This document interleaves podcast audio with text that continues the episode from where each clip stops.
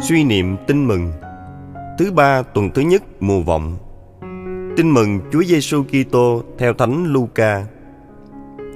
Ngay giờ ấy, được Thánh Thần tác động, Đức Giêsu hớn hở vui mừng và nói: Lạy Cha là Chúa tể trời đất, con xin ngợi khen Cha, vì Cha đã giấu kín không cho bậc khôn ngoan thông thái biết những điều này, nhưng lại mặc khải cho những người bé mọn.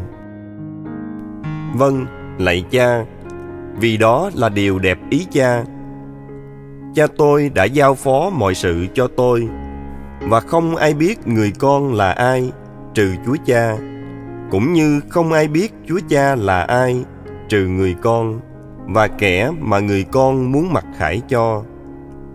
Rồi Đức Giêsu quay lại với các môn đệ và bảo riêng: Phúc thay mắt nào được thấy điều anh em thấy. Quả vậy, thầy bảo cho anh em biết nhiều ngôn sứ và nhiều vua chúa đã muốn thấy điều anh em đang thấy mà không được thấy. Muốn nghe điều anh em đang nghe mà không được nghe. Suy niệm. Sứ điệp. Chúa Giêsu đến trần gian để mặc khải Chúa Cha. Muốn biết đích xác về Chúa Cha, ta chỉ có một cách duy nhất là đón nhận những gì Chúa Giêsu tỏ cho biết. Nhưng để đón nhận mặt khải ấy, ta phải có lòng đơn sơ, khiêm tốn. Cầu nguyện Lạy Chúa Giêsu, trên thế giới có rất nhiều tôn giáo và các giáo phái nhỏ.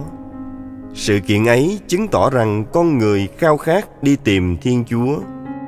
Nhưng những con đường người ta vạch ra chỉ là những ngõ cụt bởi vì chưa một ai trong nhân loại được biết và nhìn thấy Thiên Chúa.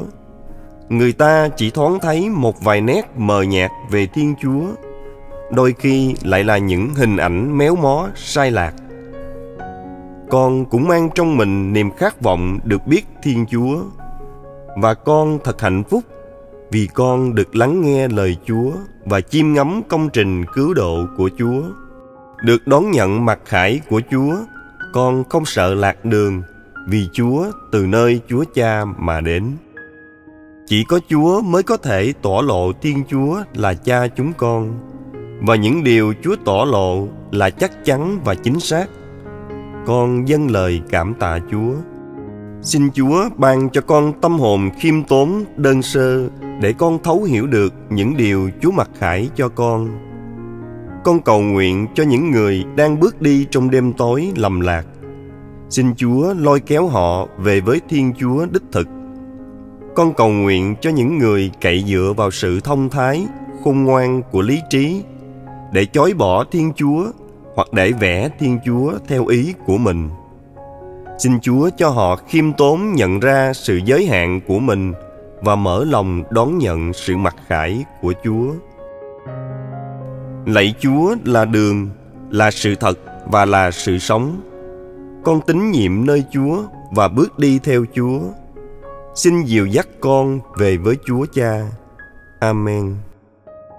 Ghi nhớ, Chúa Giêsu đầy hoan lạc trong Chúa Thánh Thần